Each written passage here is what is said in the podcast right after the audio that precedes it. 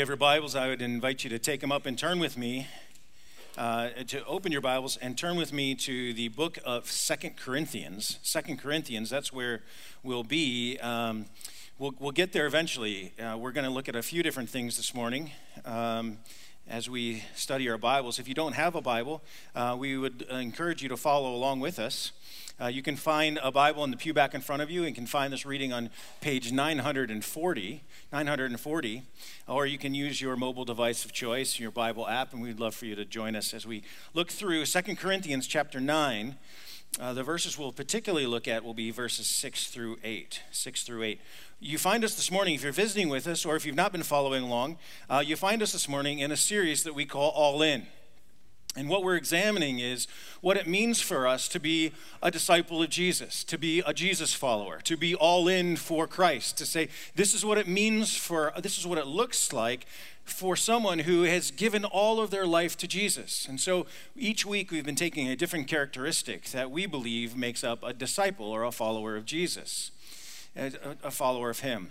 And so now uh, we're over halfway. We're over halfway through our series. We're come to this, our fifth week in this series, and we, we, we want to talk about money. We want to talk about giving because we want you to feel comfortable. Jesus has some things to say about how we use our money and how we use our resources that he gives to us. We're going to talk about that. I, this week I was driving along, and I don't know if any of you listen to NPR at all, but I do it from time to time. And as I was li- listening, it happened to be their member drive. And so it's not my favorite time to listen to NPR. Actually, when I, uh, what I, I, I realized, oh no, they're doing the member drive. And I usually change the channel because there's these people with these really nice voices, and they talk like this, and then they tell me, they say, oh, you should and they give you all of the reasons why that you ought to be a member, and you can join for $5 a month or you can join for $10 a month. And this is such a great service. And if you have enjoyed anything from NPR, then you should consider how you might be able to help us, right? This is how they go, right? And, and it just keeps going. And, they did, and uh, apparently, you can get um, a backpack uh, if you become a member or socks. Uh, maybe some of you have NPR socks. I don't know. Um, there, there's, a, there's a form of, it's a form of giving, isn't it? Where they're dependent upon people's generosity. And in, uh, uh, in the United States, we have a culture of where it's ex- expected that you will, well, I, I benefit, so I probably should, you know, I probably should throw, throw some money at it. That's probably a good idea. That's probably a good thing. And there is, there is a sense of, of duty, that's important, and there's a sense of giving, and there's nothing wrong with that. That's important. But it's different than what Jesus calls us to. He calls us to his disciples, his followers, to be, to be those who are not just giving, but those who are generous, have a lifestyle of generosity. And that's what we're going to be thinking about this morning. That a person who is all in for Jesus is a person who is generous that you can't be someone who is all in for Jesus, who's a follower of Jesus, and it not affect your financial resources. You can't, they, you, they can't coexist. You can't be all in for Jesus and have it not affect the, your money. You can't. You can't. Jesus has things to say about it. Now, I know some of you are ready to check out, or some of you are going, oh, we should have visited a different week. Thank you for coming. And I want you to hang in there with me. I, I really do. Because I, I don't want you to check out because here's what I want you to hear everyone can be generous. Everyone can be generous. Some of you don't believe me. You're, you're not believing me right now, but I want, I hope by the end you'll realize yes, everyone can be generous. In order for us to understand that every single one of us has the opportunity to be generous, there's a few things that we need to just kind of get off the table. We need to, we need to clear the table in order for us to have a conversation about generosity because there are misunderstandings of generosity. And I want to just walk through a few misunderstandings of generosity before we get to understanding generosity, and then we'll pray and then we'll go home. That's the plan all right? So, first is this generosity is not, right? That's, what, that's the phrase, right? Generosity is not natural. Generosity is not natural. It doesn't come naturally to you, it doesn't come naturally to me, it doesn't come naturally to our kids. That's why they have to be taught to share right? That's why we had to, when we were children, had to be taught to share. That's why you have that feeling like I probably, at the end of the, the, the, carton of McDonald's fries, when there's that last fry, and your kid still wants more fries, you think, oh, I wish I could eat the fry. And I still do, quite frankly. You say you should lay off the McDonald's fries. I know I should. Thanks. Um, but it's not natural for us. Generosity is not a natural way for us to be thinking. It's hard because our tendency, our, what's natural for us, is to consume anything that comes our way because the assumption is any of the resources that are coming my way are for me to use for my good and for my benefit. That's our assumption. Rather than recognizing that, that, that a portion of the resources I have are actually for others, not for me to consume. So the first is this first misunderstanding is generosity is not natural. Second is generosity is not random acts of giving. It's not random acts of giving. Random acts of giving would be giving to NPR. Random acts of giving would be um, walking into the store at Christmas time and dropping some money in the in the Salvation Army container. Random acts of giving are going to the golf outing and putting a bid on the silent auction. Those are random acts of giving. Those are really really good, really important and really significant. But it's not generosity. Generosity is not random acts of giving. Generosity is a lifestyle where we have taken gener- the idea and the conviction of generosity and put it at the center of our financial life. Different. It's different. Generosity is not natural. Generosity is not random acts of giving. Because generosity will transcends inspiration and guilt, right? So, a lot of the times we give, do random acts of giving, it's because we've heard an inspiring story, because we feel guilty, and so we say, ah, yeah, okay, here, here, here, here. That's not generosity. Generosity transcends guilt and inspiration, and it's a conviction of our hearts that's at the center of our financial lives. Thirdly, generosity is not determined by cash flow. Determined by cash flow. And what I mean by this is this that it's not determined by um, how much money I have coming in or coming out. Well, I can afford to give this month uh, because I've got a little extra, and so therefore I can give. But next month I won't because I'm taking that trip to wherever, and so I won't have the ability then. So I w- it's not determined. Generosity is not determined by cash flow. Generosity is determined by conviction of heart. It's determined by conviction of heart, not determined by cash flow. Generosity, fourthly, is not determined by amount. It's not determined by amount. So it's not someone's someone's generosity is not determined by how many zeros are at the end of the check that they write. Right? So we have a tendency to think of it this way where someone gives a, a, a, a, a big check and we say, wow, that is such a generous donation. And in a sense, you say, absolutely, that's totally true. Said, and, and in one sense, you go, yeah, that's great. They gave a lot of money. But the reality is, you have no idea whether that was generous or not because you have no idea how much money they have in their account. There's, there's only two people that know that person who's giving it and God, whether that's actual generosity. What do we know is that they had a lot of zeros on the end of the check. That's what we know. And we want to be thankful for that, and it's a great thing, it's an important thing, but we, we don't know that it's generosity. Generosity is not determined by the amount of money that's given, it's by the heart condition of the giver. Right? You still comfortable? Okay. Keep moving. Generosity is not just for the wealthy or just for the rich we have a tendency to, our natural default is to say, well, the people who have a lot of money, the rich people, are the ones who can give a lot of money. But that's not true. Rich people are rich, generous people are generous. Those may or may not go together. There's no natural correlation. Because if it's not a heart condition, right? If it's not a heart condition, you can have all the money. Look, if you don't decide, if we don't purpose in our hearts to be generous, if we don't purpose in our hearts to be generous, then right now, if you're at a 20 year old and you don't purpose in your heart to be generous, then you can make a whole bunch of money. You can make millions of dollars and just be a rich, selfish person.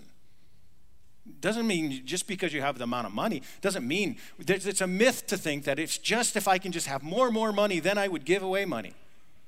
I mean, I myself have found myself, if I would just win the lottery, I never play the lottery, but if I would win it, then I could just give all this money away. No, I wouldn't. I probably wouldn't. I'd probably just go on more expensive vacations or something. I don't know what I'd do with it, but I might daydream about it from time to time. Generosity is not just for the rich. Everyone has the opportunity to be generous because generosity is not dependent upon how much money you have, it's not dependent upon cash flow. Generosity is not a one time thing. A life of generosity is a life that has generosity at the very core of our financial lives. Generosity is a completely way, it's a complete completely different composition to the way we think about and regard our finances. It's not a one time thing. This sermon is not going to just radically change you. It's like a one time thing, and all of a sudden, whoop. I mean, I'd love to believe that my sermons just radically change your lives, but I've lived long enough to know that that doesn't happen. I've preached enough to know that it doesn't happen. It's not a one time thing. It's an ongoing thing that's a conviction of the way in which we live our lives, choose to live our lives. And finally, the final misunderstanding is this that generosity is not merely having good intentions. Generosity is not merely having good intentions. I have, I have intentions at generosity all the time. right? All the time. So, so I'll give you an example, right? So, um, just recently in the office, we were we had the opportunity to to partner with to put the display out for the food drive that's happening right now in the lobby, and um, they sent around like a sign up sheet where you could sign up to bring something in. And so, by the time I actually realized that I had to click on the thing to look at the sign up sheet to sign up, there was like two things that weren't taken by our staff to come and donate so we can make this display. And one of them was like juicy juice. I'm like, ah, I'll do the juicy juice. That's what I'm going to do. So I'm going to go do the juicy juice. But, you know, life happens. You know, stuff stuff get stuff happens. You know, I end up at Cub and I'm, it's not on the list, right? I, I don't put the juicy juice on the list, and so I don't get the juicy juice. And so and then next thing I know, I'm walking through the lobby and there's the display and it looks fantastic, and there's no juicy juice because guess who didn't go get it? Yours truly, right? Because I just it just I, I, good intentions are just good intentions. They don't actually lead to generosity that they can. Good intentions are important, but they won't lead. It's, it has to be more than that.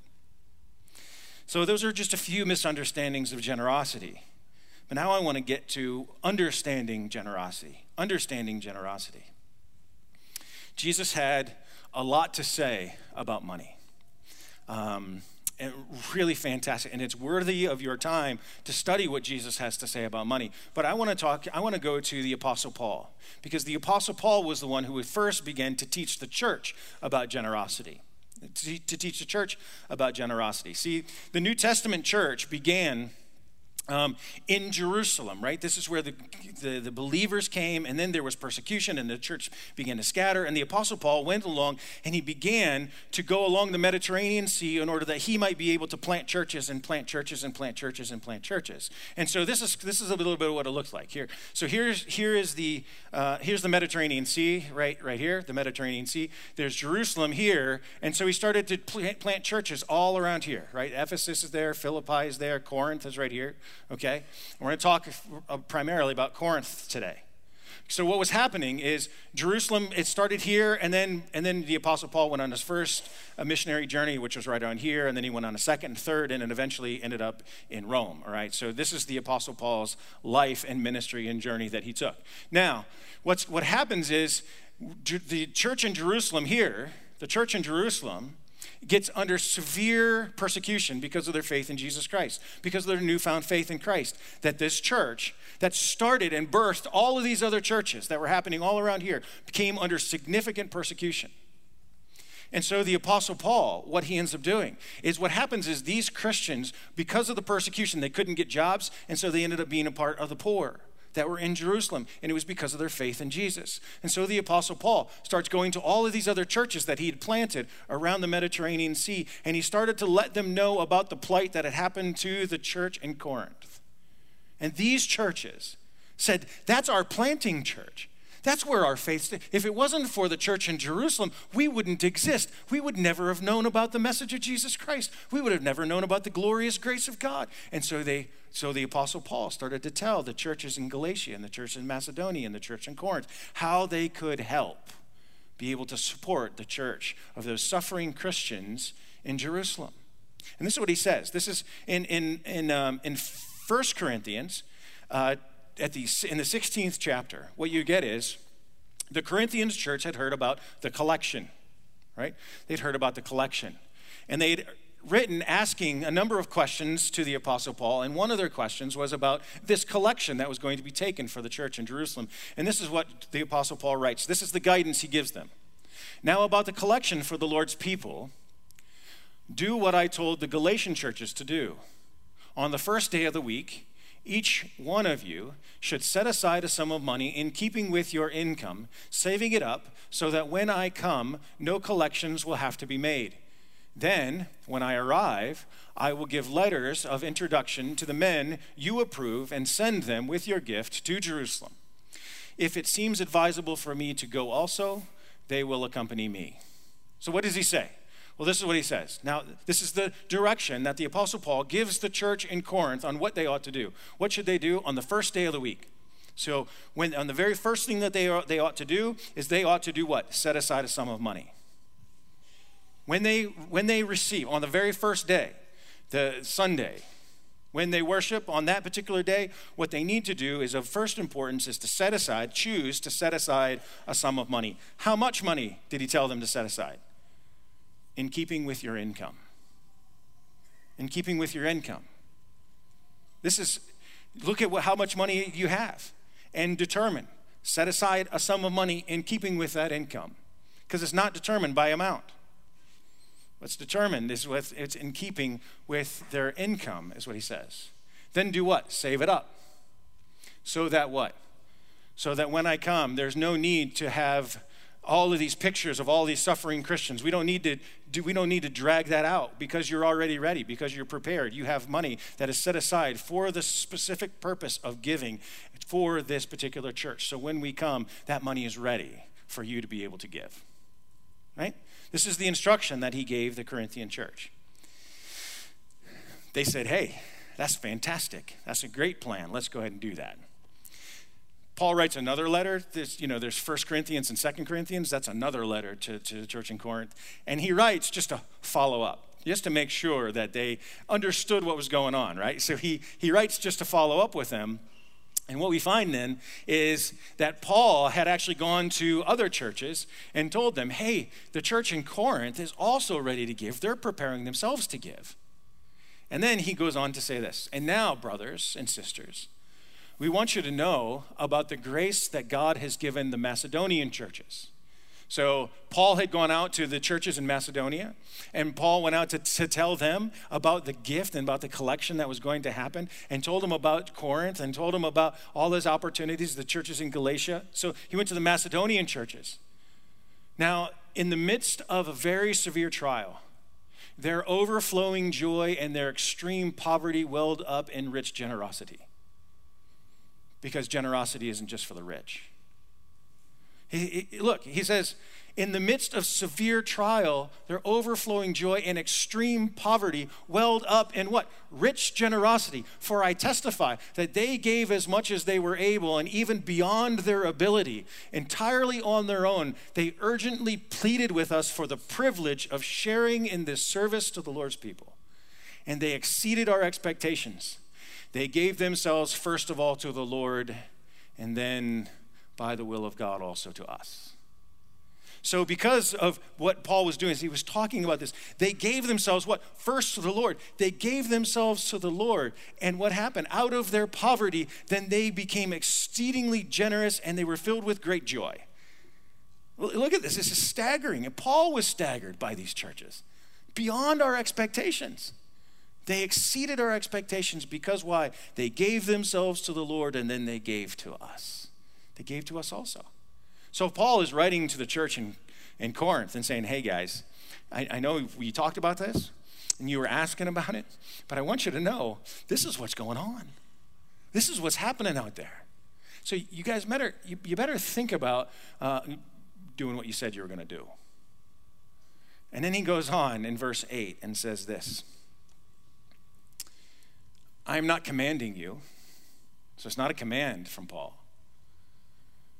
but I want to test the sincerity of your love by comparing it with the earnestness of others. For you know the grace of our Lord Jesus Christ, that though he was rich, for your sake he became poor, so that, so that you, through his poverty, might become rich. He says, no, This isn't a command. I'm not guilting you, I'm not commanding you, but I want to test it against the generosity of others. I want to test the sincerity of your faith because you've experienced the grace of Jesus Christ. You've experienced Jesus who left the amazing riches of heaven and came and took on the form of human flesh. Not only did he take on the form of human flesh, but he took on the nature of a servant. He became a penniless, homeless servant in his ministry on earth and gave his life in order that you might experience the riches of heaven. He became poor so that you might become rich. This is what reorients this, the gospel of Jesus Christ, is what reorients the followers of Jesus. When we say we're all in for Jesus, it is we because we're following after his pattern and his example, because his life has transformed our hearts. It's turned our hearts upside down. And so, therefore, what comes in isn't what, isn't what we just use and consume for ourselves, but also is what we give for other people because it's at the very heart of the gospel, because it was at the very heart of our Savior that He came giving. He came giving.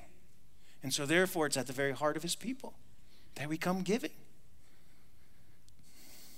Well, Paul says to the Corinthians, I'm not commanding you, but I'm testing your love because of the gospel. And then he gets to 2 Corinthians chapter 9, which is this. And it's in, it's in your Bibles in front of you. I told you we'd get there eventually. I, I didn't lie. Remember this, he says. Whoever sows sparingly will also reap sparingly.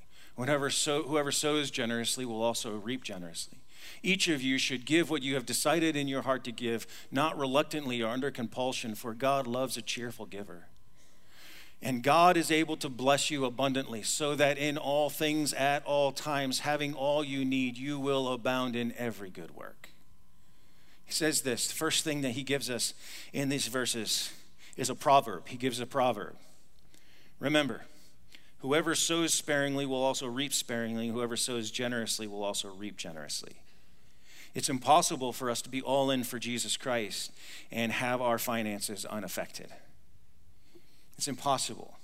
The degree to which you trust God, because the degree to which the gospel of Jesus Christ has transformed our hearts and we trust God through giving, will be the degree to which we experience the joy that the Macedonian churches experienced. It's the degree to which that we allow the gospel to reorient our hearts to be giving people will be the degree to which we experience the radical joy that, that, that doesn't even make sense. It would make sense that we take all of our money, we spend it on ourselves, and then we have joy, but we don't. It's not how it works. It's, it's, it's, when we actually allow the gospel to reorient our lives and then we are able to give, then we experience the great joy that comes. And the more, the degree to which we do it is the degree to which we will experience the joy, and He will receive glory and honor. So He gives us a proverb, and then He gives us a practice. And then there's a practice. Each of you should give what you've decided in your heart to give. There you have it.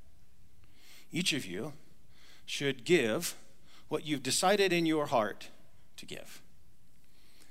So the question here, or the practice here, is that you decide in your heart what you're going to give, which requires planning. Do, do you have a, it, it's really pretty simple. Do you have a plan? You will never be generous, you will never stumble into generosity. Won't happen. The inertia of our world is too strong. The pull of our culture, the desire for things, marketing is way too good for us to just stumble into generosity. We can stumble into random acts of giving. We can do that. But we will not stumble into generosity, the generosity of a disciple of Jesus. We won't stumble into that. No, it requires a plan. And so, my question for you is Do you have a plan on how you will be generous? Are you setting aside resources first to give away? Like Paul said to the church in Corinth, on the first day, they set aside a sum of money. A sum of money. For what? For generosity, just for giving. That's what it was for. That's what it was for. Generosity requires that we set aside resources for regularly, sacrificially, intentionally, planfully. We need to have a plan. So, do you have a plan? Have you talked about it with your spouse? Have you talked about it as a family? Have you talked about it with your children? Have you, have you, ta- have you prayed to God and saying, is this the right plan for us? Do you, have a, do you have a plan? They determined in their hearts what they were to give. They have a plan. I want, I want to just I want to talk to you about a, an opportunity that's coming. We're, we're going to be doing in December. We're going to do a Christian a Christmas collection, a special offering that will fuel the vision of our church moving forward. And we're going to do this, and, and we're going to do this in December, and we're going to talk to you more about the opportunity that you have. But uh, can I just cast a vision for you?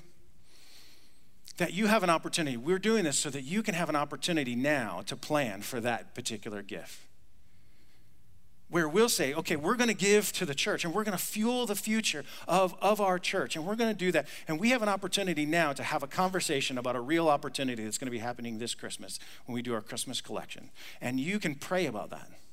And you can talk to your spouse about that.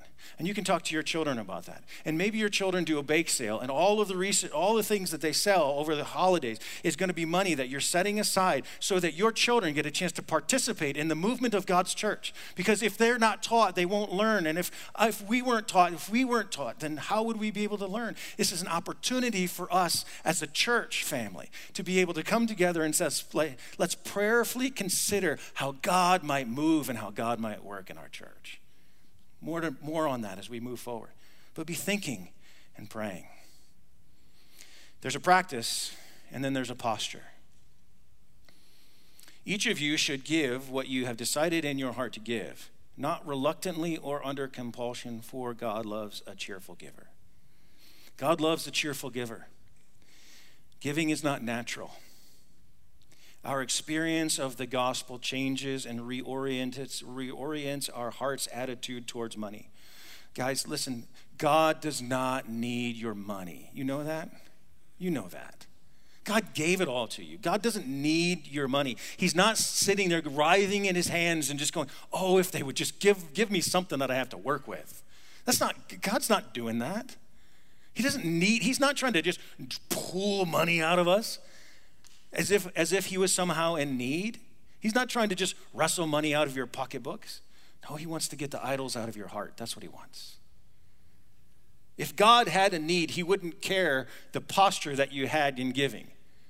Never once, I, I, I, don't think NPR gives a rip at what people's attitudes are when they give money. They need money so that they can do their thing. The IRS does not care whether you're happy with them when they take your money. Never once have I gotten a letter from the IRS that said, you know what, thank you for your generous gift, but I have a concern for your heart. Never once. Maybe you.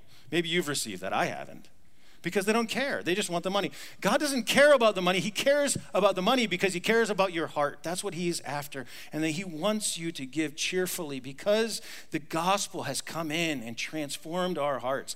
And then He gives us a plan. And when we're planful about setting aside resources just for the, the point, just for the opportunity to participate in giving and bringing joy and experience the joy that God calls for us as His children because He's a God who gives. And he wants us to experience the joy of giving because he's a, he knows the joy of giving. He made us that way. And when we find ourselves fearful, when we find our, our grasp on our things tightening, then we need to go back to the cross. Then we need to come back to the table. And we have to recognize again all that Jesus did for you. And we need to ask God for his grace to, to remind us again and to give us faith so that our hands can be open. Because one day we're going to have everything because he became poor so that you might be able to come around the table. And then finally, this a promise. And God is able to bless you abundantly so that in all times, so that in all things at all times, having all that you need, you will abound in every good work. Why does God want his disciples, his children, his family to be generous? because God wants us really, really, really, really to believe and to experience that He will bless you at all time, in all things at all times, that you will have all that you need so that you can do every good work. He really wants that for us. That's what He wants for us. So, why generosity? Not because He needs it, but because we need it. We need to be generous. We need it so that we can experience all that God has for us. I mean, imagine this, and then I'll be done. Imagine that you were given, I don't know, fill in a million dollars, but you couldn't use it on yourself. The only reason you, the only way you could touch that money is just so that you could give it away. Can you imagine how fun that would be? Can you imagine how much joy? How that's what God calls you for, to do. Imagine the joy of, of using those resources to bring smiles onto the faces of people that you can plan how to use those things. That's what he calls, calls us to. Friends, I, I, I, I, I'm, I'm as uncomfortable as anybody thinking these things out. But this is what God teaches us. And it's really, really important if we're going to be all in for Jesus. Let me pray. Father, we thank you for your generosity. In all of our lives, we know your generosity to us. We've experienced it. And so now, as we think these things out, Father, I just ask that you will that you will help us to have good conversations with you first, with our friends, with our spouses, with our children, and as a church, so that we can be known as a church of generosity who just loves to give because we've received so much from you. In the name of Jesus, we pray. Amen.